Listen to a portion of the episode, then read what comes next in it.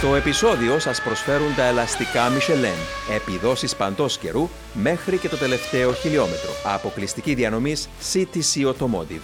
Ο Max Verstappen στέφτηκε λοιπόν για τρίτη φορά παγκόσμιος πρωταθλητής στη Φόρμουλα 1 με τον αγώνα στη ζέστη και την υγρασία του Κατάρ να αποτελεί μια από τις μεγαλύτερες προκλήσεις για τους πιλότους, αρκετοί εκ των οποίων έφτασαν στα πρόθυρα λιποθυμίας στο πιλωτήριο.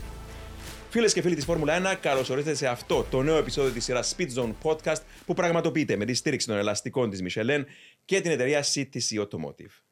Στο σημερινό επεισόδιο θα μιλήσουμε για τον εξοντοτικό αγώνα στο Κατάρ, θα μιλήσουμε για τις πιο καυτές και απάνθρωπες κούρσες που είχαμε στα χρονικά του αγωνίσματος, ενώ παράλληλα θα μιλήσουμε για την μεγαλύτερη πρόκληση, τη μεγαλύτερη δοκιμασία που υπέστη ποτέ ένα ανθρώπινο κορμί σε πίστα. Επιπρόσθετα, θα συζητήσουμε το ενδεχόμενο για το αν θα έχουμε τελικά μια εντέκατη ομάδα στο πρωτάθλημα στο εγγύς μέλλον με το βαρύ όνομα της ε, ομάδας της Αντρέτη να μπαίνει ξανά σε κόκκινο κύκλο καθώς ξεκινά και αντίστροφη μέτρηση πριν από το ε, Grand Prix των Ηνωμένων Πολιτειών στην πίστα Austin του Τέξας. Αλλά παιδιά, θα ήθελα να ξεκινήσουμε με την εξοδοτική κούρσα στην ζέστη και την υγρασία του Κατάρ. Μάριε, ο Εστεπάνο Κον έκανε μέχρι και εμετό μέσα στο κράνος του την ώρα του αγώνα. Ε, τα σχόλιά σου. Το ότι είδαμε στο Κατάρ ήταν κάτι το οποίο πιστεύω κανένας πιλότος δεν περίμενε ότι θα, θα τρέχα σε τόσο αντίξωες συνθήκες, γιατί δεν ήταν, μόνο, δεν ήταν λόγω της θερμοκρασίας του αέρα και της πίστας που ήταν οριακά στους 31 βαθμούς αέρα και 35 πίστας, ήταν περισσότερο η υγρασία που είχαν ε, αντιμετωπίσει σε πλέον 80 σχεδόν τη 100 υγρασία. Ε, Όπως ο Ράσελ ανέφερε ότι είχαν ανοίξει το βάιζορ του κράνους γιατί δεν υπήρχε αέρα, δεν υπήρχε οξυγόνο στο κράνος. Ε, είχαμε δει έναν αγώνα ο οποίος ε, οδηγεί να κάνουν εμετό ε, στις αρχές του αγώνα, που είναι σημαντικό ότι περιμένουμε ε, οι συνθήκες να γίνονται πιο βαρετές για έναν πιλότο συνήθως στους τελευταίους 15-20 γύρους του αγώνα, όχι από τον 10ο γύρω πλέον οι πιλότοι να, έχουν, ε, να είναι αντιμετώπιοι με τέτοιες εξοντοτικές συνθήκες. Άρα το τι έχουν κάνει σχεδόν 56 ή 60 γύρους όσων ήταν τον Grand Prix θεωρείται άθλος για το τι είδαμε. Παρένθεση, Μάρη, και άθλος. Ε, Τρομερός άθλος από τον Εστεπάνο Κόν, γιατί μιλάμε για τον άνθρωπο που τερμάρισε τελικά και έβδομος Ναι. με την Αλπίν. Ακριβώς. Άρα ήταν όλοι οι πιλότοι που είχαν πρόβλημα. Ε, είχαμε δει τον ε, Sargent της Williams να μην μπορεί να συνεχίσει τον αγώνα. Ο Αλμπόν είχα διαβάσει ότι χρειάστηκε βοήθεια να βγει από το μονοθέσεο. Το είδε και ο Λαν Στρόλ, ο οποίος Πήγαινε μπήκε στο κατευθείαν ασθενοφόρο, στο στο ασθενοφόρο. η ιατρική φροντίδα. Ναι. Ακριβώς. Άρα το τι έχουμε δει εμείς ως οπαδοί ε, δεν ήταν όρος αγώνας κατά εμένα. Ήταν ένας αγώνας που παρά να βλέπουμε τους πιο γρήγορους πιλότους σε μια τρομακτικά γρήγορη πίστα, μια πολύ ωραία πίστα που ε, θα μπορούσαμε να έχουμε έναν εξαιρετικό αγώνα. Δεν είδαμε αγώνα για το ποιος είναι ο πιο γρήγορο πιλότος, ποιος έχει το πιο γρήγορο μονοθέσιο. Είχαμε δει αγώνα ποιος πιλότος θα αντέξει την ζέστη, ε, θα αντέξει την κόποση καλύτερα από τον άλλο. ναι. Σπύρο, είχαμε έναν ε, Logan Sargent, ο οποίος κακά τα τον άνθρωπο έπασε και από γρήπη πρωτού ξενήσει τον Grand Prix, ο οποίος έφτασε στα πρόθυρα ε, λιποθυμίας και σίγουρα θερμοπληξία. Είχε πάθει ε, Είστε έτοιμοι. Μπορείτε να πάτε όπου θέλετε, όποτε θέλετε, ό,τι καιρό κι αν κάνει. Γιατί τα ελαστικά Michelin προσφέρουν επιδόσεις που φτιάχτηκαν να διαρκούν. Ανακαλύψτε τα ιδανικά ελαστικά για εσάς σε εξουσιοδοτημένους μεταπολιτές σε όλη την Κύπρο. Για περισσότερες πληροφορίες καλέστε στο 7777 1900. Με τη σφραγίδα ποιότητας τη CTC Automotive.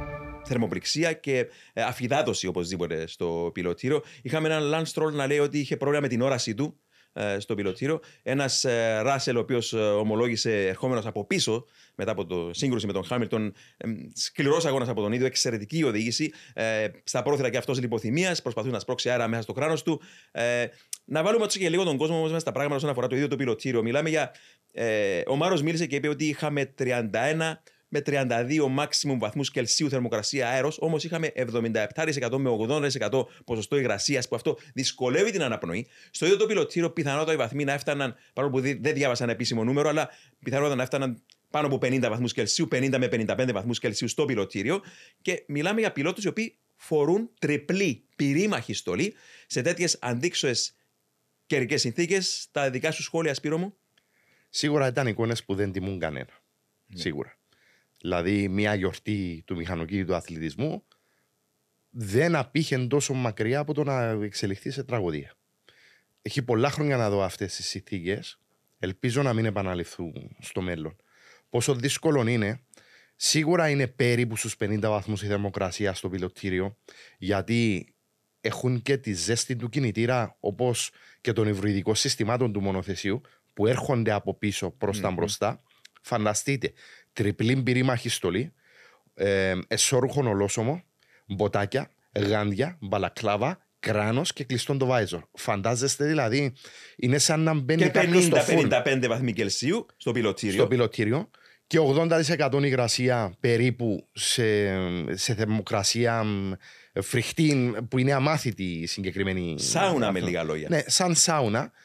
Είναι πολύ δύσκολες και οι συνθήκες να αντέξεις και τα τζι, να αντέξεις τις μάχες, να μείνεις συγκεντρωμένος, να ακολουθήσεις το πρόγραμμα που πρέπει να ακολουθήσεις και να έχεις και αυτές τις θερμοκρασίες. Εξαντλητικό. Και είναι αυτά που λέγαμε στα πιο παλιά χρόνια, όταν περιέγραφα εγώ τις κούρσε που ήταν ακόμη πιο stressful οι κούρσε λόγω πολλών άλλων καταστάσεων. Οι πίστες ήταν πιο ανώμαλο οδόστρωμα, τα μονοθέσια ήταν πολύ πιο, τέλος πάντων, οι κραδασμοί στο πιλωτήριο πολύ πιο έντονοι, ε, εξοντοτικοί αγώνες ήταν. Αλλά ε, μιλώντας για τα ηλεκτρονικά στο πίσω μέρος του πιλότου, ο Αλόνσο παραπονέθηκε και αυτός από νωρίς για επεισόδιο με τον ποπό του τέλος πάντων, ναι. ε, ο οποίος άρπαξε φωτιά. Ε, παρά... Να σχολιάσω κάτι. Να σχολιάσεις, ναι. Συγγνώμη για το που σε διακόπτω, Δημήτρη μου. Ο Αλόνσο είχε παραπονεθεί στον ασύρματο για αυτό που είπες, ότι ε, έτσι ζεσθενόταν υπερβολικά.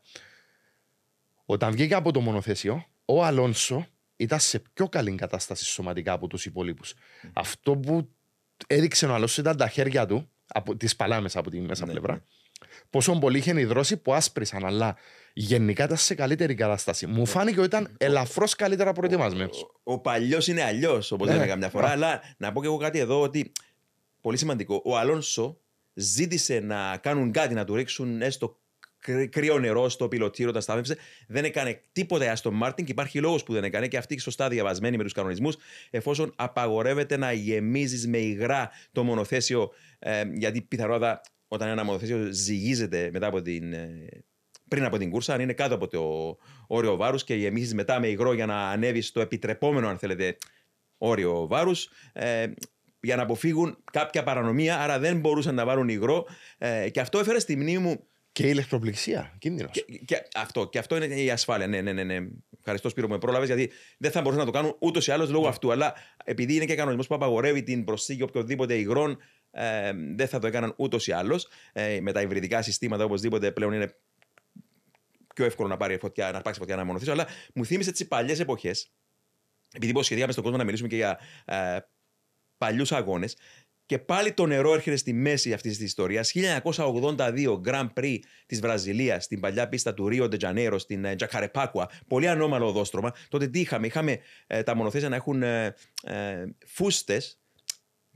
Ground effect, μονοθέσια με ground effect, αλλά τότε έπαιρναν το φαινόμενο του ground effect από τις φούστες που σφράγιζε το πάτωμα, κολούσε στην άσφαλτο το μονοθέσιο, αλλά αυτό εξουδεδέρωνε εντελώς την ανάρτηση. Άρα χοροπηδούσαν οι πιλότοι πιο poor poisoning Πολύ, πολύ, πολύ πιο άσχημα από το σημερινό port poisoning είχαν τότε οι, οι, οι πιλότοι. Ε, και σίγουρα κερδίζει την κούρσα ο, ο ντόπιο Βραζιλιάνος ήρωας, ο Νέλσον Μπικέ με την Μπράπχαμ Ford ακόμα. Τότε στον πρώτο αγώνα είχαν, στους πρώτους αγώνες είχαν Ford, μετά άλλαξαν σε BMW στη μέση της χρονιάς. κερδίζει την κούρσα και πάνω στο βάθρο λιποθύμησε και υπάρχουν και φωτογραφίες, δημοσίευσα πρόσφατα μια φωτογραφία στα social media που δείχνει τον Πικέ που είναι λιπόθυμος και από πίσω μπέρνει έκλειστον να τον τραβά να τον σηκώσει μαζί με τον Κέγκε Ρόσπερκ που ήταν δεύτερος και τρίτος ο Προς. Και τελικά τους αγύρωσαν και τους δύο, για να έρθω στην ιστορία με το νερό, τους πρώτους δύο, τον Νέλσον Πικέ που λιποθύμησε και τον Κέγκε Ρόσπερκ που ήταν δεύτερος με την Williams. Και αν ο Νέλσον Πικέ γνώριζε τι θα, τι θα ακολουθούσε, σίγουρα τότε και αν λιποθυμούσε, ε, εφόσον τον ακύρωσαν γιατί τότε η Μπράπχαμ και νομίζω και η Williams προσπάθησαν να κλέψουν από τον κανονισμό βάζοντας υγρό το οποίο υποτίθεται θα έψυχε τα φρένα. Ήταν υποτίθεται υδρόψυχτα φρένα. Και έβαλαν στο μονοθέσιο έξτρα υγρό για να πιάσει το όριο βάρους της FIA και μετά, μόλις βγήκα στην πίστα πριν από την εκκίνηση, άδειασαν το υγρό Δεν χρειάζονται υγρό, νερό τα φρένα για να ψυχτούν σε αυτή την περίπτωση. Τέλος πάντων, άδειασαν το υγρό, κατέβηκαν κάτω από το ωραίο βάρο, αλλά μετά τους τσάκωσαν και τους έβαλαν την ποινή. Αλλά ο Πικέλ υποθύμησε, ήταν μια τρομερή ε, σκηνή αυτή που έζησε η Φόρμουλα 1. Θυμάμαι επίσης Grand Prix Καναδά, τον ίδιο πιλότο, δύο χρόνια αργότερα το 1984, με την Brabham BMW τότε, να τοποθετεί ο θρελικό Γκόρτον Μάρι ένα ραδιατέρ στο ρίχο του αυτοκινήτου και έκαψε τα πόδια του, κέρδισε την κούρσα. Τόσο εξαντλητικό ήταν, σκεφτείτε το ραδιατέρ στα πόδια σου. Και ε, έπαθε εγκάβματα οπωσδήποτε και είναι ο μοναδικός πιλότος στην ιστορία που ανέβηκε σε βάθρο της Φόρμουλα 1 χωρίς παπούτσια, χωρίς κάλτσες, ε, για να πάρει το τρόπιο του το 84 στον Καναδά, στο Μοντρεάλ. Ε, και βεβαίως ο Άιρτον Σένα, παιδιά, στο, το 91 στο, στο Σάο Πάολο μετά από τους μυϊκούς σπασμούς που έπαθε. Ε, έτσι εικόνες που έρχονται στο νου μου από περιπτώσεις που και εποχές που η Φόρμουλα ήταν πιο, έτσι, πιο stressful, έτσι Μαρία. Ναι, ναι, ναι. Ναι, φυσικά ε, σημαντικό είναι αυτό που είχε πει ο Σπύρος για τον Αλόνσο το ότι ήταν πιο ε, σωματικά έτοιμος που κατά μένα δείχνει ότι η ηλικία των 40 ετών δεν είναι απαγορευτική το να είσαι πιλότος Φόρμουλα 1 αρκεί να είσαι έτοιμος σωματικά να τρέξεις σε ένα τέτοιο πρωτάθλημα. Επίσης, το συμβάν με το νερό μου θύμισε το 60, τον Grand Prix της Αργεντινής, το τελευταίο Grand Prix του Χωσέ Φρονάν Γκοντζάλε. Ε, υπάρχουν που, και φωτογραφίε. Υπάρχουν φωτογραφίες. Υπάρχει βίντεο στο, στο YouTube, συγκεκριμένα από το Historic Channel, που δείχνει τους πιλότους που έτρεχαν στην πίστα, που επιβράδυναν σε έναν από τα. Φουρκέτα. μια φουρκέτα και τους έριχναν με κουβάδες νερό στο πιλωτήριο. Ε, που είναι πολύ παραστατική φωτογραφία με τον Γκοντζάλε που του ρίχνουν νερό, που ε, σχεδόν σταματούσαν στη, ε, στη φουρκέτα για να τους ρίξουν νερό. Ναι. Ε, και επίσης στον Grand Prix του Ντάλλας το 1984 με τον Νάιτζελ Μάνσιν να λιποθυμά. Ναι, ναι. Ε, άρα πάντα υπήρχαν αγώνες που είχαμε ε, αρκετά ζεστά, ζεστές συνθήκες. Αλλά το ότι είχε γίνει φυσικά στο Κατάρ ήταν ε, το κάτι άλλο γιατί να μην ξεχνάμε ότι το υβριδικό είναι πίσω από το κάθισμα του οδηγού. Το υβριδικό είναι ένα τεράστιο carbon case το οποίο μέσα έχουν όλα τα ηλεκτρονικά και σχεδόν 140 κυψέλες lithium μπαταρίες ε, που παρέχουν την, ε, την ενέργεια στον, στον ηλεκτρικό κινητήρα το οποίο χρησιμοποιούν ψυ, ε, ψυχτικό υγρό για να το κρατήσουν στους 65 βαθμούς. ναι. Άρα σκεφτείτε ότι όλα εκείνα τα ηλεκτρονικά, αν δεν υπήρχε ψυχτικό υγρό, μπορούν να φτάσουν μέχρι τους 100 βαθμούς Κελσίου. Άρα, το να μπορέσεις να κρατήσεις αυτά στους 65 βαθμούς, υπάρχει μια θερμότητα συνεχόμενη 65 βαθμούς πίσω από το κάθισμα του οδηγού, που εννοείται όσον ε, υπάρχουν φυσικά τα, τα gold films που βάζουν πίσω από το μονόκοκο ώστε να αποθαρρύνουν το θερμότητα να έρθει στο μονοθέσιο, αλλά το να τρέχεις δύο ώρες σε τέτοιες συνθήκες εννοείται κάποια φάση του μονοθέσιο θα φτάσει στους 50, στους 55 βαθμούς. Πάντω όλα αυτά που λέει και ο Σπύρος ήταν απάνθρωπες για τα σημερινά δεδομένα, ε, απάνθρωπη κούρσα, αλλά από την άλλη, κάποτε παιδιά ήταν το δεδομένο αυτό στη Φόρμουλα 1. Δηλαδή, όταν είδα τον, ε, τον George Russell να αφήνεις στη μέση τη ευθεία τα χέρια του για να σπρώξει αέρα μέσα στο ανοιχτό visor για να στείλει στο κάποιον αέρα μέσα να, να, να πάρει μια ανάσα το πρόσωπο του τέλος πάντων. Λέω, Θεέ μου, τι κάνει; Ήρθε, ήρθε στο μυαλό μου ο Νάιτζελ Μάνσελ. Γιατί πλέον τα σύγχρονα μονοθέτη της Φόρμουλα 1, ακόμα και να αφήσεις τα χέρια στο τιμόνι, αν είναι δυνατόν, συνεχίζει να πηγαίνει ευθεία. Ο Νάιτζελ Μάνσελ 1987, 86 και 87 με την Williams FW11 και 11Β αντιστοίχως τα δύο χρόνια, ε, με εκείνο τον κινητήρα Honda που στα προγραμματικά 1400 περίπου EP και στην κούρσα και ο άνθρωπος εκμυστηρεύτηκε χρόνια μετά ότι ακόμα και σε ευθεία γραμμή έπρεπε την ώρα που παρούσε τον γκάζι και ανέπτυσε το μονοθέσιο να κρατάς και τα χέρια σου, με, να κρατάς με τα δύο χέρια το τιμόνι, γιατί η ουρά έφευγε και δεν μπορούσες να κρατήσεις το μονοθέσιο σε ευθεία γραμμή. Και να εξηγήσουμε γιατί πατώντας τον γκάζι, ερχόταν αρχικά το 30-40% της δύναμης και το υπόλοιπο 60% της δύναμης ερχόταν απότομα. Άρα φανταστείτε ακόμα και στη μέση της ευθείας, μπανκ, να έρχονται ε, 800-900 έξτρα ήπια απότομα και να γλιστρά το, το μονοθέσιο ήταν ε, σίγουρα πολύ πιο διαφορετικές συνθήκες. Όσον αφορά τώρα τη ζέστη και θερμοκρασία στο πιλωτήριο, πάμε πίσω σε παλιά χρόνια. Θυμάμαι μια ιστορία που είχα διαβάσει και εγώ. Ο παγκόσμιος προαθλητής του 1961, ο μεγάλος Φιλ Χίλο Αμερικανός, έλεγε ότι πριν από κάθε Grand Prix, έλουσε τον εαυτό του από πάνω με έναν, ε, το, το, το κορμί του με έναν κουβά νερό. Και ήταν πιλότο ο οποίος νομίζω και αυτός και ο James Hunt, πολύ πιο σίγουρος είμαι για τον James Hunt, τον πρωταθλητή του 1976 με τη McLaren, από τη γνωστή ταινία που μπορεί να είδε ο κόσμος, το, το Rush, πιο γνωστός στο, στο πρόσφατο κοινό. Ε, συνήθως έκανε εμετό πριν από την κούρσα, από την αγωνία του, τέλος πάντων. Το ίδιο νομίζω και ο, και ο Phil Hill εκμυστηρεύτηκε κάποτε ότι έκανε εμετό. Αλλά μιλώντας έτσι για καυτά Grand Prix, το πιο καυτό Grand Prix που είχαμε ποτέ στην ιστορία της Φόρμουλα 1 ήταν τα τρία πιο καυτά, μάλλον, να αναφέρω, ήταν το Grand Prix του Μπαχρέιν το 2005, όπου η θερμοκρασία νομίζω ήταν περίπου 42,5 βαθμούς Κελσίου, Σπύρο. 42,7. 42,7, ε, που ήταν δύσκολες συνθήκες. Ωραία. Θα πω όμως παραπάνω για το Grand Prix του Ντάλλας που ανέφερε ο Μάριος ότι εκείνη τη μέρα τόσο πολύ θερμοκρασία ήταν πάνω από 40 βαθμούς Κελσίου πάλι, αλλά 1984 ε, πάλι με κινητήρες turbo των 1400 περίπου ύπων, από, τον, από την πολύ ζέστη έλειωνε η άσφαλτος εκείνο το weekend κυριολεκτικά. Ε, τα ελαστικά καθώς, ε, τα ελαστικά slick, καθώς δάγκωναν πάνω στην πίστα, έβγαζαν ολόκληρα κομμάτια από την άσφαλτο. Είχε λιώσει η πίστα και χαρακτηριστική ιστορία, το νομίζω την είπαμε παλιά, αλλά στο πρωινό warm-up που έκαναν τότε το ημίωρο warm-up πριν από την κούρσα, ο Jacques Lafitte της ε, της Williams εκείνη τη χρονιά ε, εμφανίστηκε στο warm-up με πιζάμες.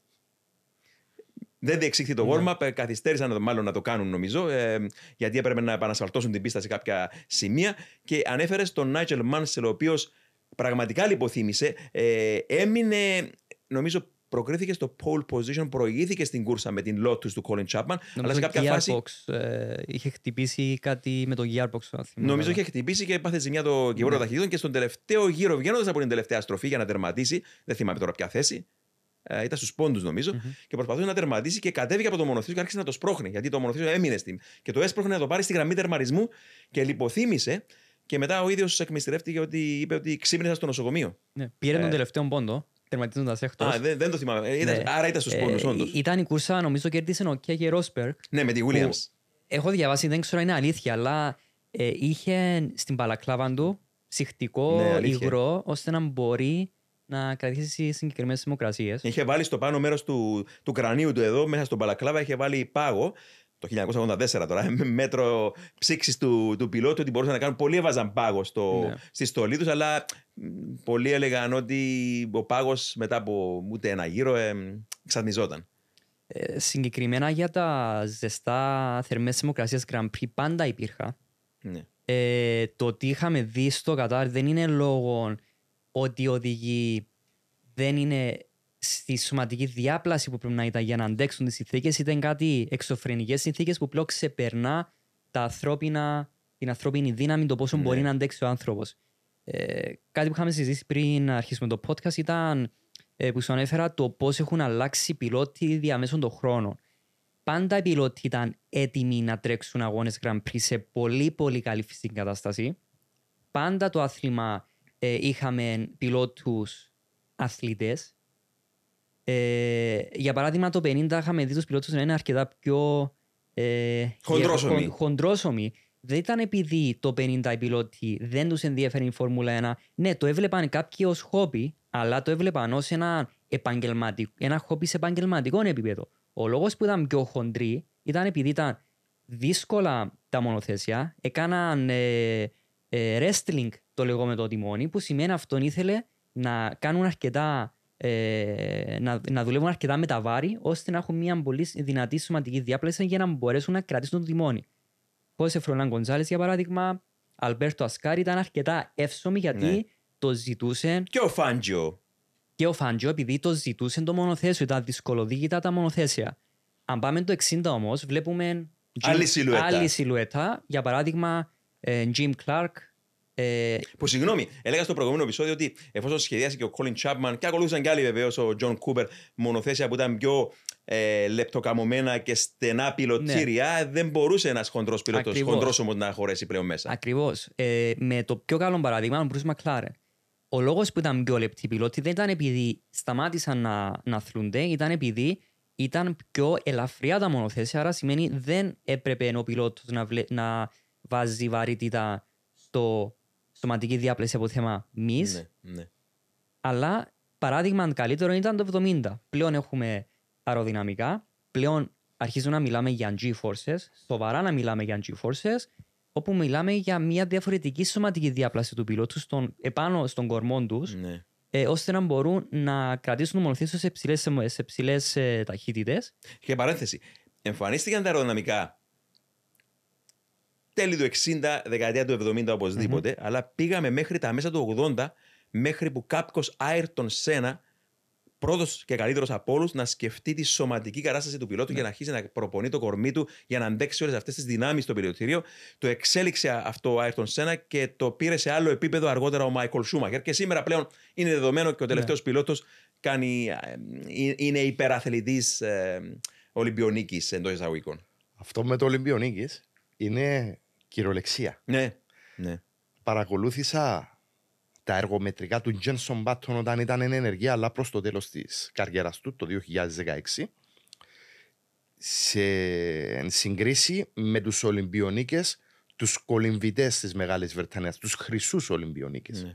Τα εργομετρικά, τα αποτελέσματα. Συγγνώμη, ο Τζένσον Μπάτο, ο οποίος είναι φανατικός στο τρίαθλο. Ναι, ναι, ναι φανατικός στο τρίαθλο σε εξαιρετική κατάσταση. Γι' αυτόν ίσως τον χρησιμοποίησαν και ως παράδειγμα, τον Τζένσον. Και παρατήρη... Ο πρωταθλητής Φόρμουλα του 2009, για όσους δεν γνωρίζουν. Το οποίο ξέχασε η Μακλάρεν. να το πούμε ύστερα αυτό γιατί. ε, σε, εν συγκρίση με τους Ολυμπιονίκες, εκτός το ήταν το, το condition του εξαιρετικό και στο ίδιο επίπεδο, η διαφορά που είχε λίγο στην εφίδρωση περισσότερων των μπάτων και αυτό μπορεί να είχε να κάνει περισσότερο με το σώμα του παρά με άλλους λόγους. Δηλαδή είναι στην κατάσταση χρυσών Ολυμπιονικών. Ναι. Και παλαιότερα, συγγνώμη, Μαρία, μια γρήγορη προσθήκη πάνω σε αυτό που είπε ο Σπύρος, είχαν κάνει και μελέτες από πολύ παλιά, αρχές του δεκαετίας του 80, και έβαλαν μετρήσεις του πιλότους mm-hmm. για να μετρήσουν το σφιγμό, την, τους, τους, όλους τους παλμούς, τέλος πάντων την ε, θερμοκρασία στο πιλωτήριο, την αντοχή τους και ε, σιγά σιγά συνειδητοποιήθηκε ότι αν βάλεις έναν χρυσό Ολυμπιονίκη α, πολύ ανθεκτικό α, δρομέα σε ένα πιλωτήριο Φόρμουλα 1, νοουμένο ότι ξέρει να οδηγήσει ένα πιλωτήριο Φόρμουλα 1, δεν θα αντέξει για περισσότερους από τρεις γύρους. Αυτή τώρα η μελέτη πριν από 40 περίπου χρόνια και ένα περίπου ισχύει μέχρι σήμερα. Γιατί κανένας θνητός δεν έχει τους μύες που έχουν αυτοί οι άνθρωποι, οι πιλότοι της Φόρμουλα 1, εδώ στο Σβέρκο κυρίως και στο πάνω, ε, από, το, από τη μέση και πάνω, όπως είπε και ο Μάριος προηγουμένως. Άρα, ναι, επαναλαμβάνω και εγώ με τον τρόπο μου ότι δεν, είναι, δεν μπαίνει εντός εισαγωγικών η λέξη ε, Ολυμπιακοί αθλητές. Ναι, συμφωνώ. Ε, θέλω να σημειώσω ότι οι πιλότοι Φόρμουλα 1 έχουν το σωματότυπο που αρμόζει με το, ε, με το τι τους αναγκάζει η φύση του μονοθεσίου να τους παρέχει. Γι' αυτό δεν βλέπουμε ε, το σωματότυπο του 50, γι' αυτό mm. δεν βλέπουμε το σωματότυπο του 60. Βλέπουμε περισσότερο το σωματότυπο που άρμοζε στους πιλότους της εποχής του 80, που ήταν το 70 το εποχή του 70 με τα αεροδυναμικά, συν το τέρπο που τους ανάγκασε να έχουν δυνατόν κορμό με δυνατούς μη χέρια και στο σβέρκο. Να σημειώσουμε ότι σε έναν αγώνα Grand Prix, πριν αρχίσει ο αγώνας, οι παλμοί ενός πιλότου μπορούν να φτάσουν τους 190-195. Κατά τη διάρκεια του, του αγώνα, ένας ε, σωματικά έτοιμος πιλότος έχει κάποιους παλμούς γύρω στους 150 με 160 και 170 ναι, ναι. παλμούς όσοι ασχολούνται με αθλητισμό, όσοι ασχολούνται με το τροχάτι, μπορούν να καταλάβουν ότι 170 παλμούς έχει κάποιος ο οποίος τρέχει για έναν ημιμαραθώνιο των 20 χιλιόμετρων. Άρα σκεφτείτε ότι αυτοί οι πιλότοι ζουν έναν μαραθώνιο, ναι. αλλά το να βάζεις επίσης την, ε, την υψηλή θερμοκρασία, να βάζεις ναι. την υγρασία, να βάζεις την έλλειψη οξυγόνου στο μυαλό τους, πλέον ε, μπορεί να καταλάβουμε πόσο εύκολα μπορούν να χάσουν την αυτοσυγκέντρωσή τους, να φτάσουν στο σημείο να λιποθυμίσουν όπως είχαμε, είχαμε δει στο Κατάρ. Που, ε, για να ολοκληρώσω ότι οι συνθήκες που είχαμε δει στο Κατάρ δεν αρμόζουν για τις συνθήκες που πρέπει να τρέχουν αυτοί οι άνθρωποι, γιατί θέλουν αντανακλαστικά, αλλά θέλουν επίσης ε, και μυαλό για να μπορούν να σκέφτονται. Πιο παλιά έκαναν μετρήσεις και πάνω στην εκκίνηση που είναι εκείνη όλη η αγωνία, μέχρι και 230 παλμούς είχαν πάρει mm. μετρήσεις από τους πιλότους, από την αγωνία τέλος πάντων.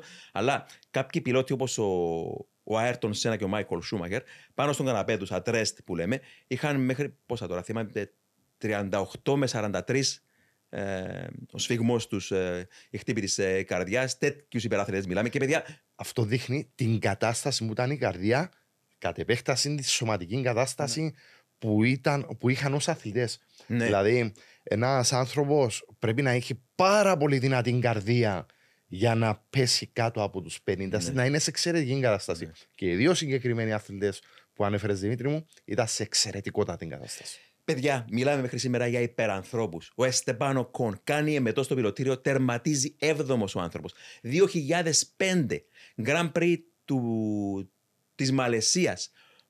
Μιλήσαμε προηγουμένως ότι η θερμοκρασία δεν ήταν τόσο σημαντικός παράγοντας όσο ο συνδυασμός θερμοκρασίας με υγρασίας. Στη Μαλαισία, θυμάστε, πάντοτε είχαμε ζέστη και υγρασία. Ο Φερνάντο Αλόνσο κέρδισε με τη Ρενό το 2005 το Grand Prix της ε, Μαλαισίας. Πώς το κέρδισε ο άνθρωπος, μετά από τους πρώτους γύρους, δεν θυμάμαι πόσους τώρα γύρους, έσπασε η μποτήλια υγρών του, δεν μπορούσε να ρουφήξει υγρά από το στόμα για να μην αφιαδοθεί και κέρδισε την κούρσα χωρίς μποτήλια υγρών. Πώς μπορεί ένας συνηθισμένος θνητός με ένα συνηθισμένο σώμα ε, και καρδιά που λες, Σπύρο, να, να, να πετύχει αυτό το πράγμα; Ε, είναι σε μια κατάσταση τρομερή σωματικά. Δυστυχώς η αφιδάτωση, επειδή ίσως να μην υπάρχει και σωστή ενημέρωση, είναι πάρα πάρα πάρα πολύ σοβαρό περιστατικό. Δηλαδή μπορεί να βλάψει την όραση. Σπύρο, συγγνώμη. Στα παλιά χρόνια που περιγράφα τι κούρσες, γνώριζα ότι οι πιλότοι είχαν περίπου ε, δύο, ε, 3 με 4 λίτρα νερό από τον υδρότα και 3 με 4 κιλά από το βάρος του σώματος τους. Δεν ξέρω σήμερα που είναι πιο πολιτισμένα τα πιλωτήρια πόσο χάνουν. Όμως παρόλα αυτά, σίγουρα το θέμα της αφιδάδοσης είναι πολύ σημαντικό. Είναι πολύ σημαντικό. Μπορεί να προκαλέσει μόνιμες βλάβες και στην όραση και σε ζωτικά όργανα. Μέχρι γι' αυτόν είχα πει πριν ότι ίσως αν είχαμε ακόμα 10 γύρους ή τέλος πάντων ένα. Να, Σωστά. να είχαμε μια τραγωδία. Είναι πάρα πολύ σοβαρό. Πολύ σωστή παρατήρηση. Ο, ε, τα ίδια παράπονα είχα γίνει τότε και στη Μαλαισία Ναι, ναι. και στον Μπαχρέιν. Το 5 Το- που το περιέγραφε πεν- στην το- κούρσα. Το, 2005 στο Μπαχρέν, πα- παρόλο που δεν ήμουνα εκεί, κάποιος ε, φίλος της εκπομπής είπε να μας πεις για την κούρσα που ήσουν εκεί. Δεν ήμουνα το 5, ήμουνα την πρώτη τέσσερα. κούρσα. Το 4 ήμουνα στο Μπαχρέν. Το 2005, την επόμενη χρονιά, δεν ήμουν εκεί, αλλά διεξήχθη η πιο καυτή κούρσα όλων των εποχών που είπες 42,7 βαθμούς Κελσίου. 42,7.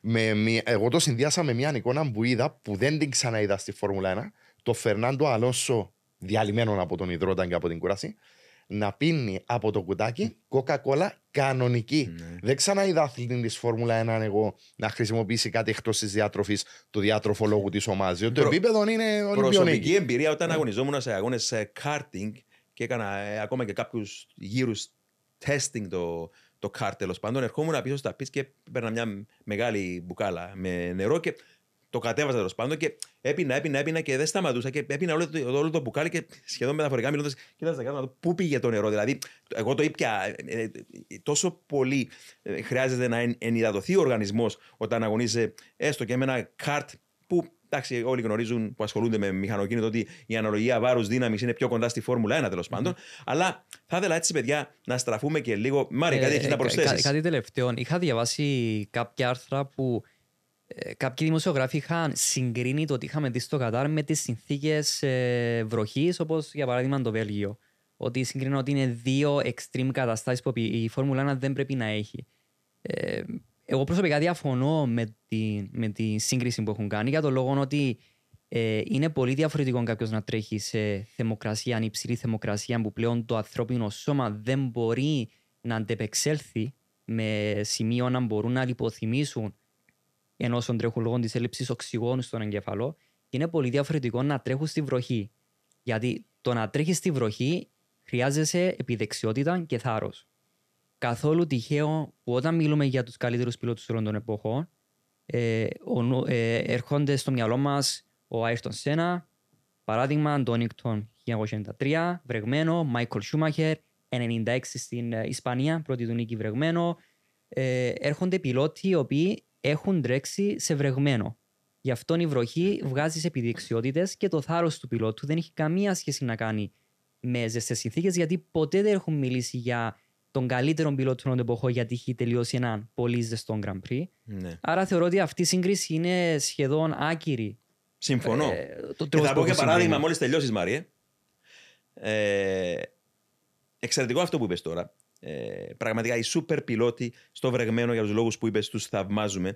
Και μιλήσαμε και είπαμε για καυτές κούρσες και είπαμε για κούρσες οι οποίες συνδυάζουν ε, υψηλό ποσοστό υγρασίας που κάνει τη ζωή αφόρητη στο πιλωτήριο, αναπνευστικά προβλήματα που δημιουργούνται λόγω της ε, υψηλού ποσοστού υγρασίας. Αλλά πιστεύω, παιδιά, ταπεινή μου άποψη, το πιο απάνθρωπο Grand Prix όλων των εποχών δεν ήταν το Grand Prix ούτε του Κατάρ, ούτε του, του Μπαχρέιν το 2005. Ε, νομίζω πως ήταν το Grand Prix της Αργεντινής του 1955 ε, στο Buenos Aires, όταν ο θρελικός Juan Manuel Fangio με την Mercedes κέρδισε την κούρσα και πώς την κέρδισε την κούρσα ήταν τόσο πολύ ε, ψη, η ζέστη, δεν θυμάμαι ακριβώς, πάνω από 40 οπωσδήποτε βαθμούς Κελσίου. Όμως, μια μεγάλη διαφορά του τότε με το σήμερα. Οι κινητήρες ήταν μπροστά ναι. από τον πιλότο. Γελάω ο Σπύρος. Γιατί καταλαβαίνεις. Οι κινητήρε μπροστά από τον πιλότο, να έρχεται όλη αυτή η ζέστη στα μούτρα σου, τα exhaust να περνούν από τα στενά τυχόμερα του πιλωτηρίου και μέσα πολλές φορές από το ίδιο το πιλωτήριο. Δηλαδή, όταν μιλάμε για καμίνι, μιλάμε για πραγματικό καμίνι.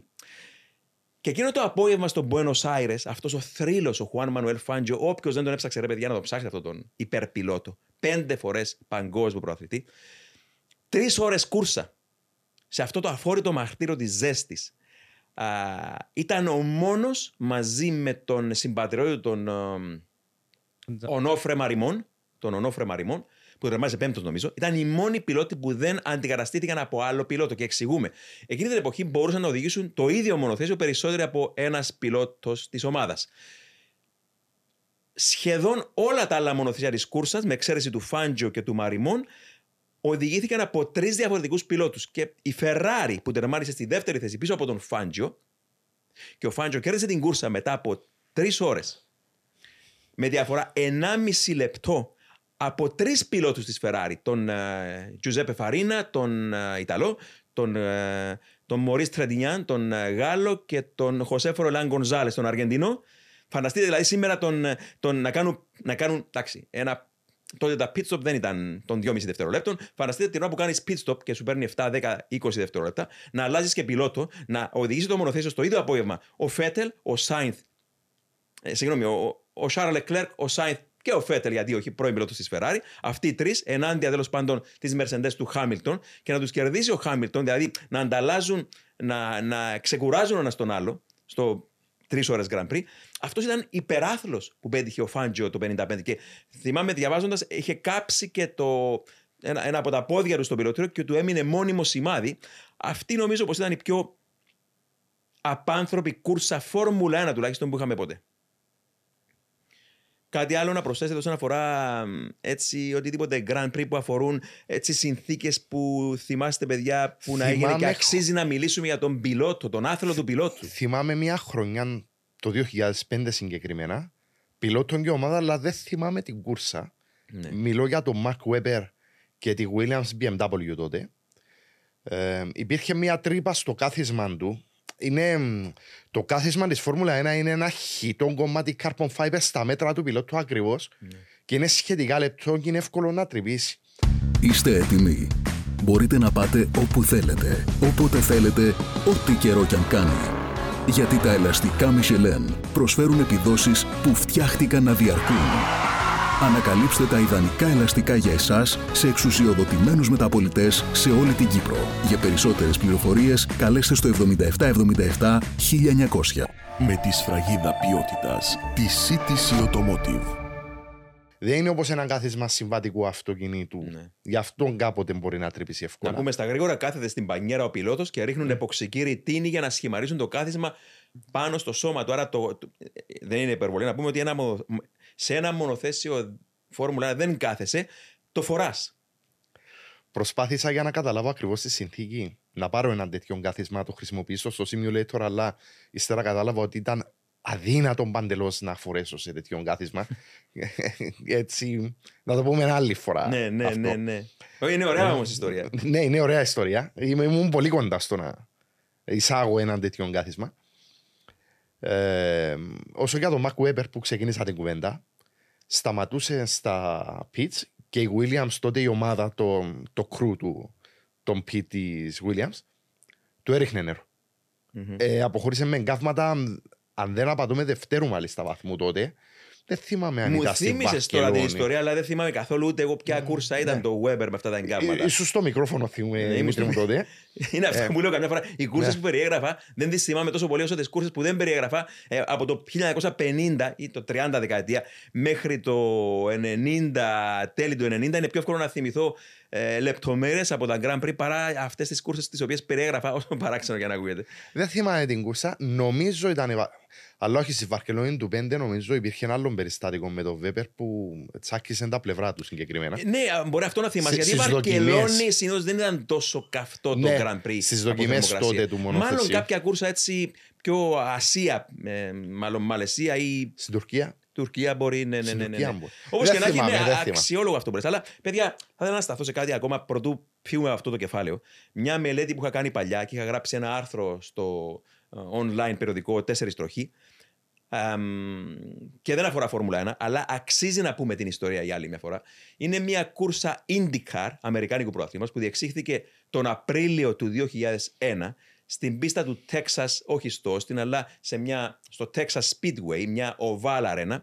Αυτή η πίστα είχε μήκος 2,2 χιλιόμετρα, είχε και κλειμένε στροφέ 24 μοιρών και οι πιλότοι, για να δείξουμε πόσο γρήγορη η πίστα ήταν,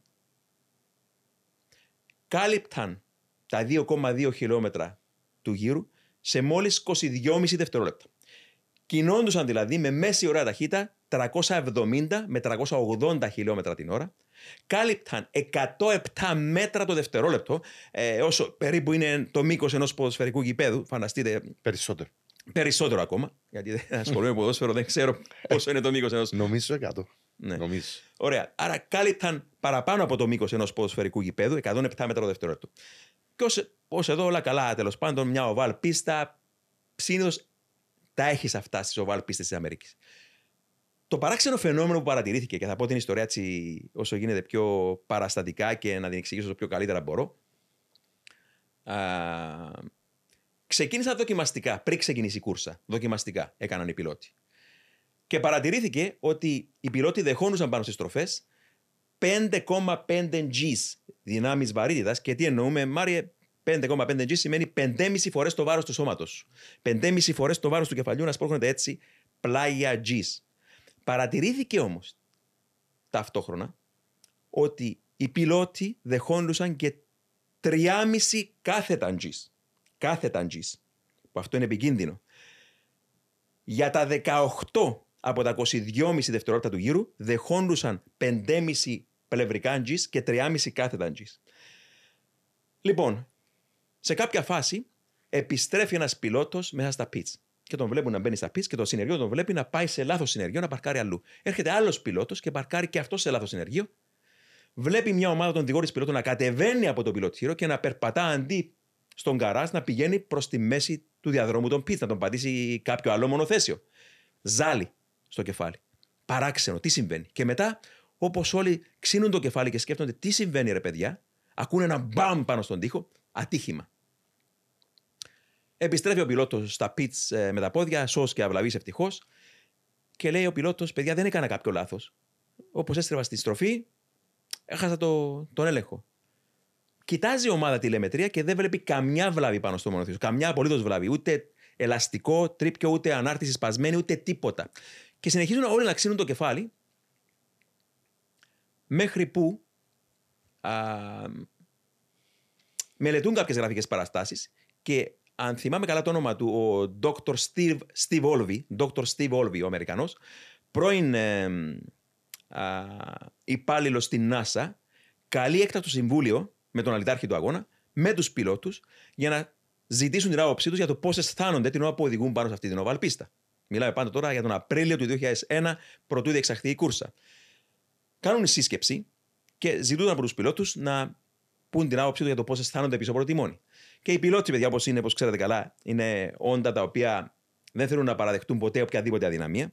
Δεν σηκώνει κανείς το χέρι, μέχρι που σιγά σιγά, δειλά-δειλά, σηκώνει ένας το χέρι του, ακολουθεί δεύτερος και σιγά σιγά όλοι εκμυστηρεύονται τις εμπειρίες που είχαν πίσω από το τιμόνι. Ε, νομίζω οι μόνοι που δεν σήκωσαν χέρι, ή τουλάχιστον από τους λίγους που δεν σήκωσαν χέρι, ήταν ο τρομερός ο Σουηδός αγαπημένος πιλότος, ο Κένι Μπρεκ, ο οποίος ήταν στο pole position, ήθελε να διεξαχθεί η κούρσα, δεν ήθελε να χάσει την ευκαιρία να ξεκινήσει από μπροστά. Και ο άλλος ήταν ο τρελάρας, ο Paul Tracy, ο Καναδός αγαπημένος πιλότος που οδηγούσε τότε νομίζω για την ομάδα του Barry Green. Ε, αυτοί οι δύο δεν παραδέχτηκαν ότι ένιωσαν κάτι, αλλά ξεκίνησαν να μιλούν για ζάλι πιλότη, ξεκίνησαν να μιλούν για το αίσθημα ότι είχαν τον μπούσουλα στο πιλωτήριο. Έλεγαν κάποιοι ότι δεν γνώριζαν αν ήμουν πάνω στη στροφή 2 ή πάνω στη στροφή 4. Δεν γνώριζαν που ήταν πάνω στην πίστα. Μετά, μίλησαν για το φαινόμενο της ε, όρασης σύραγγας. Έβλεπαν μόνο ένα τούνελ. Μίλησαν ότι έχασαν την περιφερική όραση. Δεν μπορούσαν να δουν δεξιά-αριστερά. Περιφερική όραση. Ο Καναδός πιλότος, ο Πατρίκ Καρπόντιε, γνωρίζω τα ονόματα καλά γιατί παρακολουθούσα ε, ε, δύο-τρεις δεκαετίες φανατικά το πρωτάθλημα των IndyCar. Ο Πατρίκ Καρπόντιερ δήλωσε ότι μετά που κατέβαινα από το μονοθέσιο, λέει, μου έπαιρνε τέσσερα λεπτά να μπορέσω να περπατήσω σε ευθεία γραμμή. Ο Ντάριο Φραγκίδη, ο Σκοτσέζος, εκμυστηρεύτηκε ότι όταν κατέβαινα από το πιλωτήριο έπρεπε να κουμπίσω το κεφάλι μου πάνω σε κάτι στερεό, γιατί από μόνο του δεν μπορούσαν οι μη να στηρίξουν το κεφάλι μου. Λοιπόν, και παρατηρήθηκε το εξής, παιδιά, ότι μετά από αυτά που είπαν οι πιλότοι, α, το πιο ακραίο που σχολιάστηκε είναι ότι ε, το είπαν δύο Βραζιλιάνοι, ο Τόνι Κανάν και οι δύο νικητές του Indy 500, ο Τόνι Κανάν, νικητής του Indy 500, και ο Χέλιο Κάστρο Νέβες, τέσσερις φορές νικητής του Indy 500, δήλωσαν ότι είχαν το αίσθημα ότι οδηγούσαν ανάποδα πάνω στην πίστα. Σκεφτείτε ότι το, το, το, το μονοθέσιο αντί να πηγαίνει με τους τροχούς κάτω, ήταν ανάποδα πάνω στην πίστα. 380 χιλιόμετρα μέση ώρα ταχύτητα, 107 μέτρα το δευτερόλεπτο, με 5,5 πλευρικά Gs, 3,5 ε, κάθετα Gs, και κάπου εκεί κάποιος είδε ότι μελέτησε κάποιες παραστάσεις και είδε ότι κάποιοι πιλότοι έστριψαν κάποιες στροφές λιπόθυμοι. Εντελώς λιπόθυμοι. Και το ότι τους έβγαλε απέναντι χωρίς να χτυπήσουν τον τοίχο ήταν η λεγόμενη μυϊκή μνήμη. Δηλαδή, όταν, όταν στρίβεις σε μια οβάλ πίστα τα χέρια έτσι, ακόμα και αν λιποθυμήσεις στιγμιαία, τα χέρια σου συνεχίζουν στιγμιαία να κινούνται και τους έβγαλε απέναντι η μυϊκή μνήμη προτού λιποθυμήσουν και φάνε τον τοίχο. Και τι κάνει τελικά ο Dr. Steve Olvey, αποφασίζει να στείλει κάποιες γραφικές παραστάσεις, παίρνει τηλέφωνο ένα φίλο του που εργάζεται στην NASA, νομίζω τον Dr. Jennings, και του λέει: Θα σου στείλω κάποιες γραφικές παραστάσεις να τις μελετήσεις. Του στέλνει τις γραφικές παραστάσεις και του λέει ο Dr. Jennings του Steve Olvey για πόσα δευτερόλεπτα θα εκτίθονται σε αυτού του είδους πιέσεις οι πιλότοι; Και του λέει: Η κούρσα της Κυριακής είναι των 380 γύρων, θα μας πάρει περίπου 2,5 με 3 ώρες, του λέει. Του λέει: Ακυρώστε αμέσως την κούρσα πρωτού θρυνήσουμε θύμα. Πιστεύετε πως αν ξεκινούσε εκείνη η κούρσα, έλεγες προηγουμένως, θα έχαναν την όραση από το, νομίζω, το αριστερό τους μάτι οι πιλότοι. Διότι τι, τι συνέβαινε, παιδιά; Όταν έχεις για 18 δευτερόλεπτα αναγύρω των 22,5 δευτερολέπτων γύρω στα 380 χιλιόμετρα την ώρα ταχύτητα, συνέβαινε το φαινόμενο του G-Lock. Το φαινόμενο του G-Lock το αντιμετωπίζουν μόνο οι πιλότοι των μαχητικών αεροσκαφών. Τι είναι αυτό το φαινόμενο, Είναι το φαινόμενο που αφαιρεί, στερεί από τον εγκέφαλο ε, το αίμα, οξυγόνο, δεν οξυγονώνεται, κατεβαίνει όλο το αίμα στα κάτω άκρα.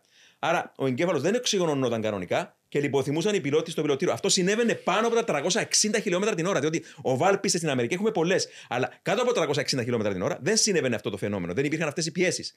Σπύρο, θέλεις να πεις κάτι; Οι πιλότοι όμως των μαχητικών αεροσκαφών έχουν συγκεκριμένη στολή. Έχουν στολή. Αντιμετωπίζουν αυτό που το γνωρίζω τι κάνει. Έχουν στολή αντιντζή που στέλνει το αίμα από τα κάτω άκρα προς τον εγκέφαλο. Οι πιλότοι, και γι' αυτό τους λέμε πιλότους, παιδιά, όταν, όταν περιέγραφα τι κούρσε ε, στο ΡΙΚ, όταν ξεκινήσαμε το, το 1995, πολλοί έπαιρναν τηλέφωνο στο κανάλι και μας έλεγαν Είναι αδιανόητο να τους ονομάζετε πιλότους, δεν είναι πιλότοι, γιατί τους λέτε πιλότους.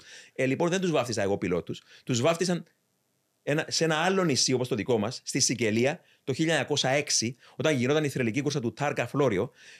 1906 είχαμε βολίδες που ανέπτυσαν 160 χιλιόμετρα τελική ταχύτητα. Περνούσαν αυτές οι βολίδες από το κατόφλι των σπιτιών των, των τόπιων και τους βάφτισαν πιλότους.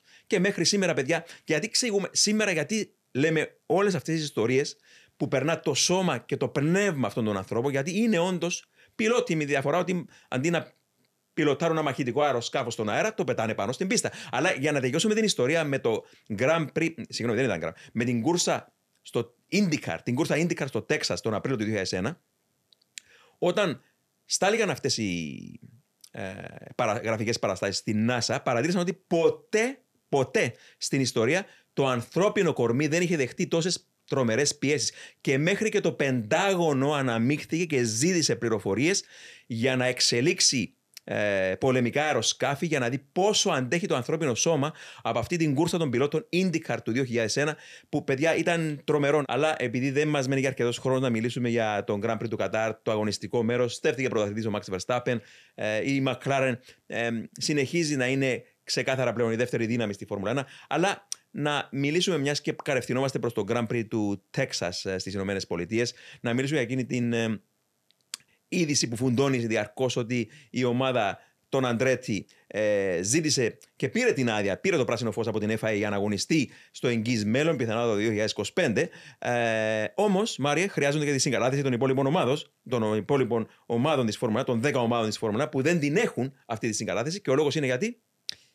Ε, όσο παράξενο να ακούγεται, η FIA ζήτησε να στείλουν ομάδες που θέλουν να μπουν στο πρωτάθλημα για να βρουν αν υπάρχει μια ομάδα που έχει, για παράδειγμα, ε, τους πόρου να είναι ανταγωνιστική στη Φόρμουλα 1 για να μπορεί να ενταχθεί στο πρόθυμα. Εξού και Αντρέτη από την FIA θεωρείται ότι μπορεί να τρέξει στον ανταγωνιστικό πρόθυμα της Φόρμουλα 1.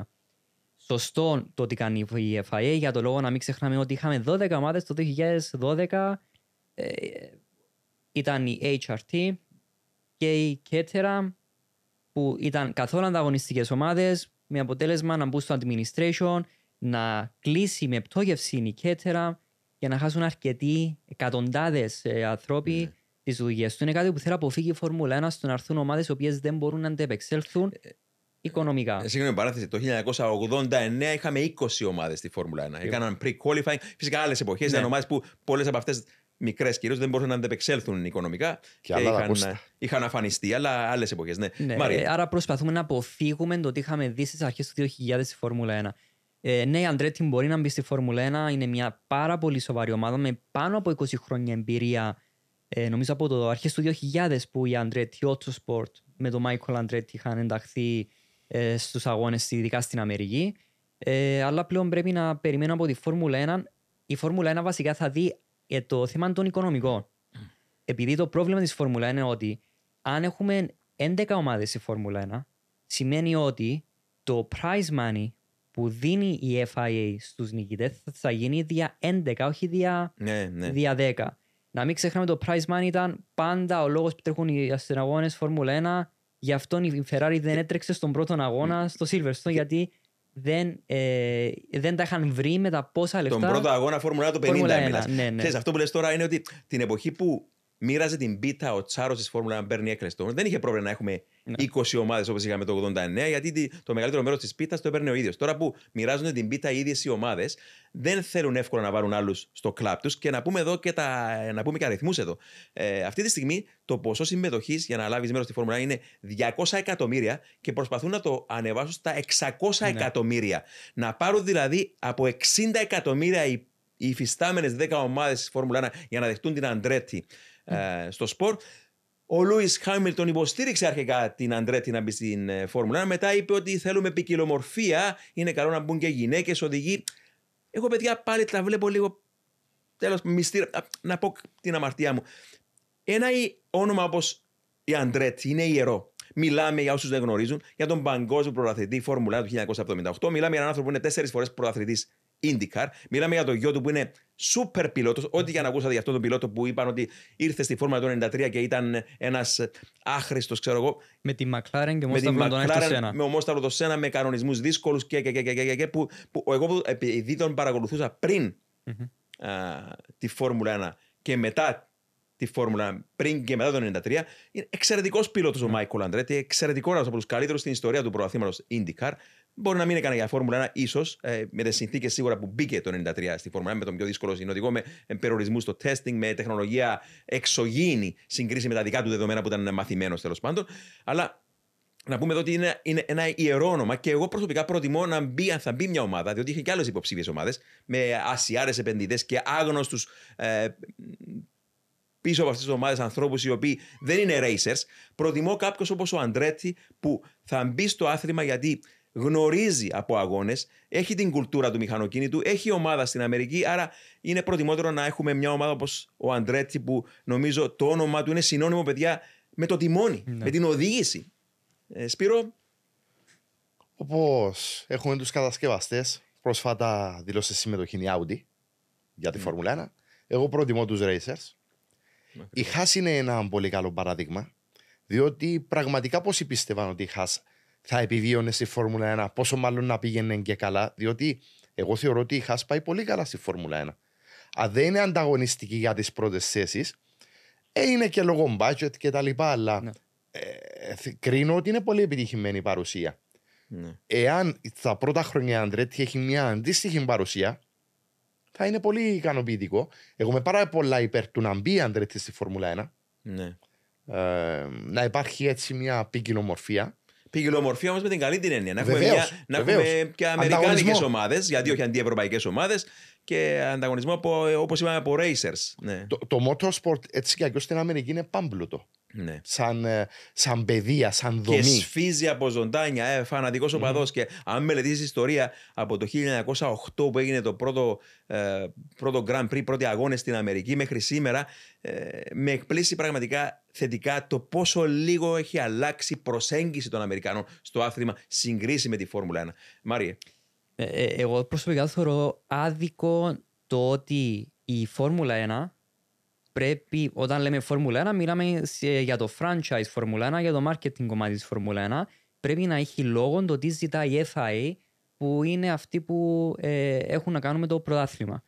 Ε, το τι είδαμε όμως από τον πρόεδρο της FIA είναι ότι έχει μια εντελώς διαφορετική όψη το τι είναι η δύναμη της FIA, για τον λόγο ότι ε, η παρουσία του Προέδρου της ΕΦΑ είναι πολύ πιο ισχυρή με τον Μπεν ε, τώρα, Σουλαγέμ. Σουλαγέμ, παρά με τον Ζαν Τότ που κακά τα ψέματα όταν ήταν ο Ζαν Τότ στην ΕΦΑ ως πρόεδρος δεν είχαμε δει το πόσο ισχυρή μπορεί να είναι η ΕΦΑ με τη Φόρμουλα 1.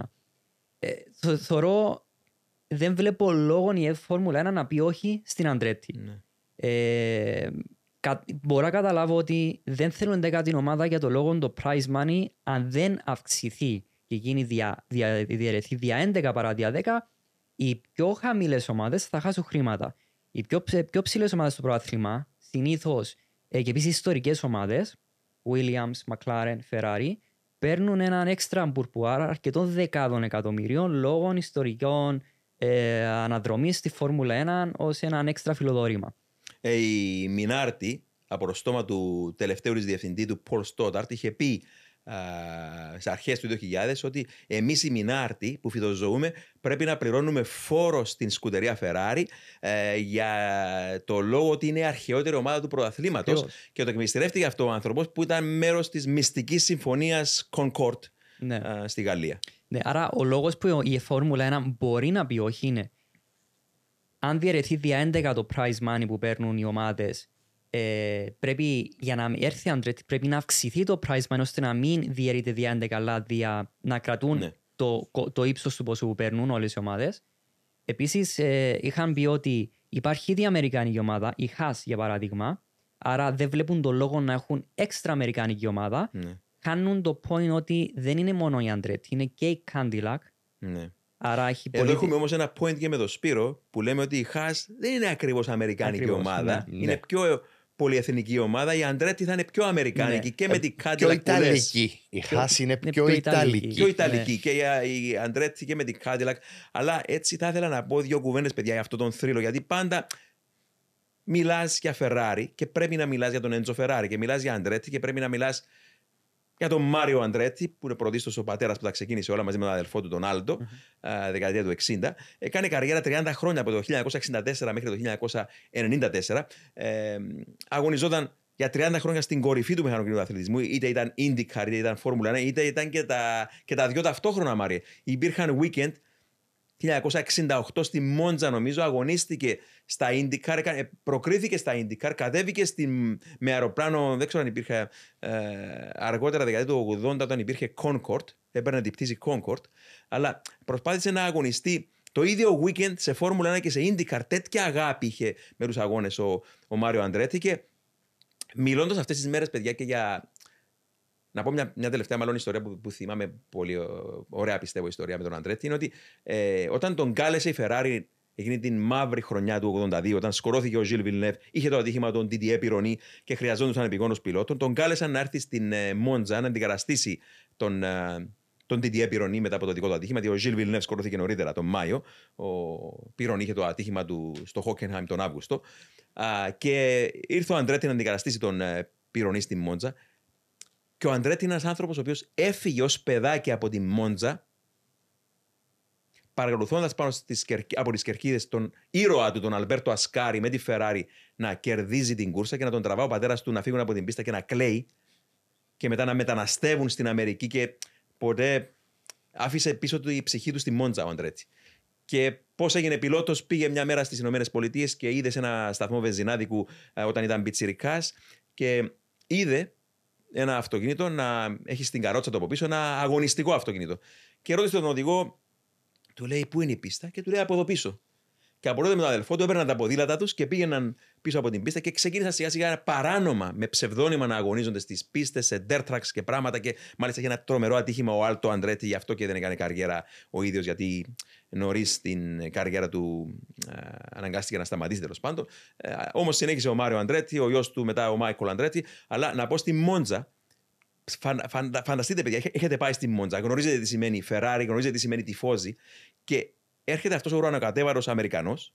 Είχε να οδηγήσει Φόρμουλα 1, εντάξει, δεν θυμάμαι τώρα, δύο χρόνια περίπου.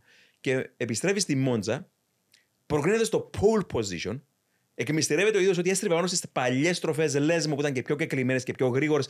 Είχε στριφογύρισμα με την τετάρτη ταχύτητα, ξερογύριζαν οι τροχοί 1200 ύπους.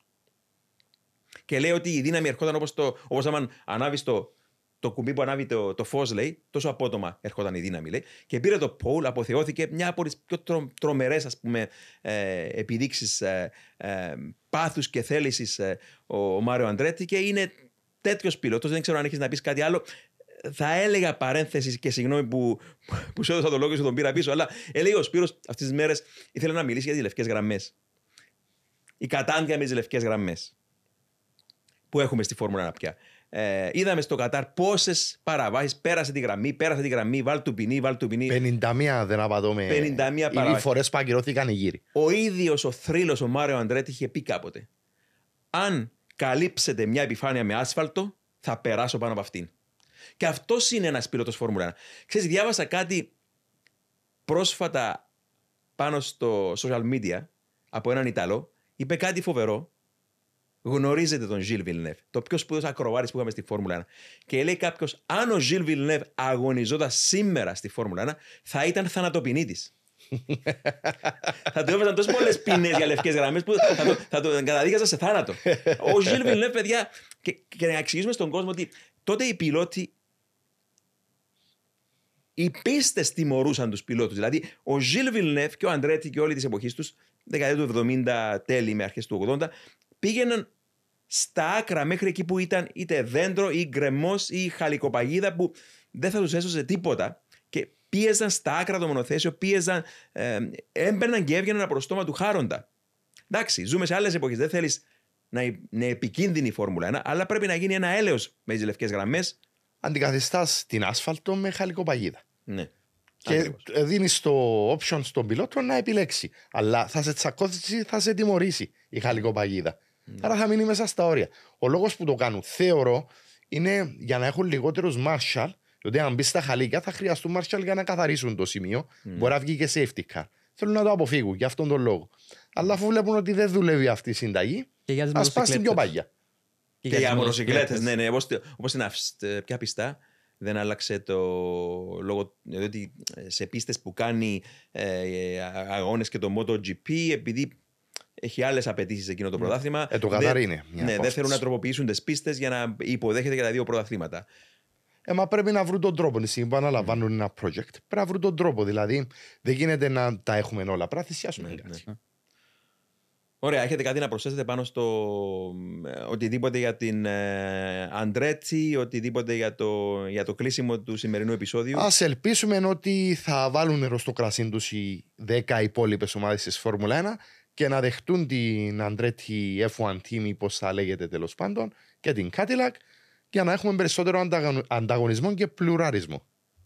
Ν- Ναι, συμφωνώ ότι δεν βλέπω λόγω οι ομάδες Φόρμουλα να πούν όχι στην Αντρέτη. Δεν, λέ- δεν θέλουν να πούν όχι λόγω του ανταγωνισμού, γιατί να μην ξεχνάμε ότι είναι όλοι racers, όλοι θέλουν ανταγωνισμό, είναι- θέλουμε ανταγωνισμό στη Φόρμουλα 1 είναι καθαρά το οικονομικό κομμάτι, όχι τόσο στις ομάδες Ferrari, McLaren για παράδειγμα, όσο στις ομάδες ε, Williams, ε, Alpha Tauri που είναι πιο κάτω στο, στο πρωτάθλημα που πασχίζουν για μια ένατη, δέκατη, όγδοη, έβδομη θέση.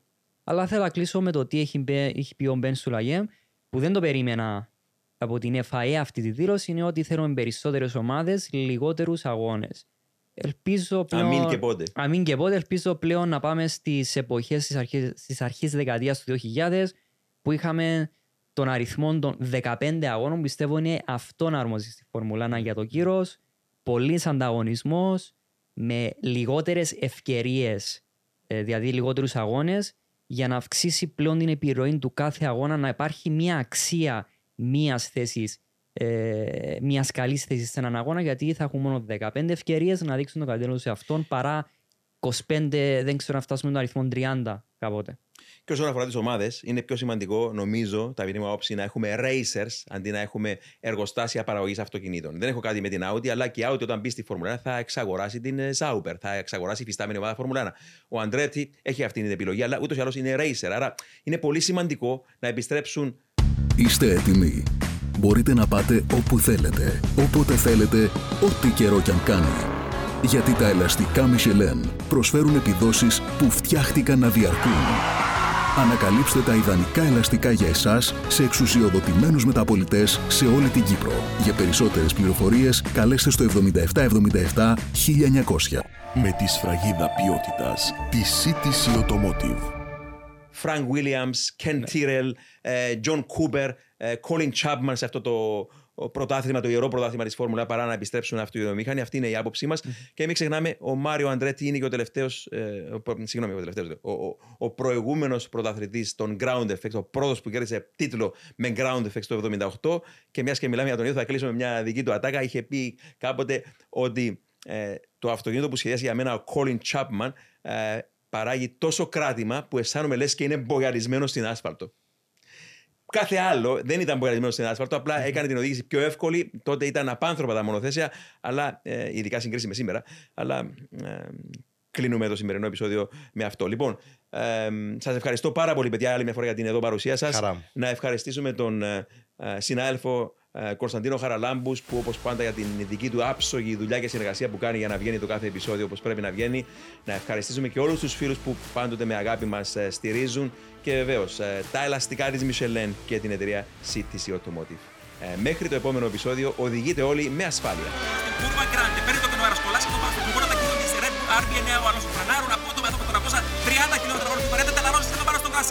Fernando Alonso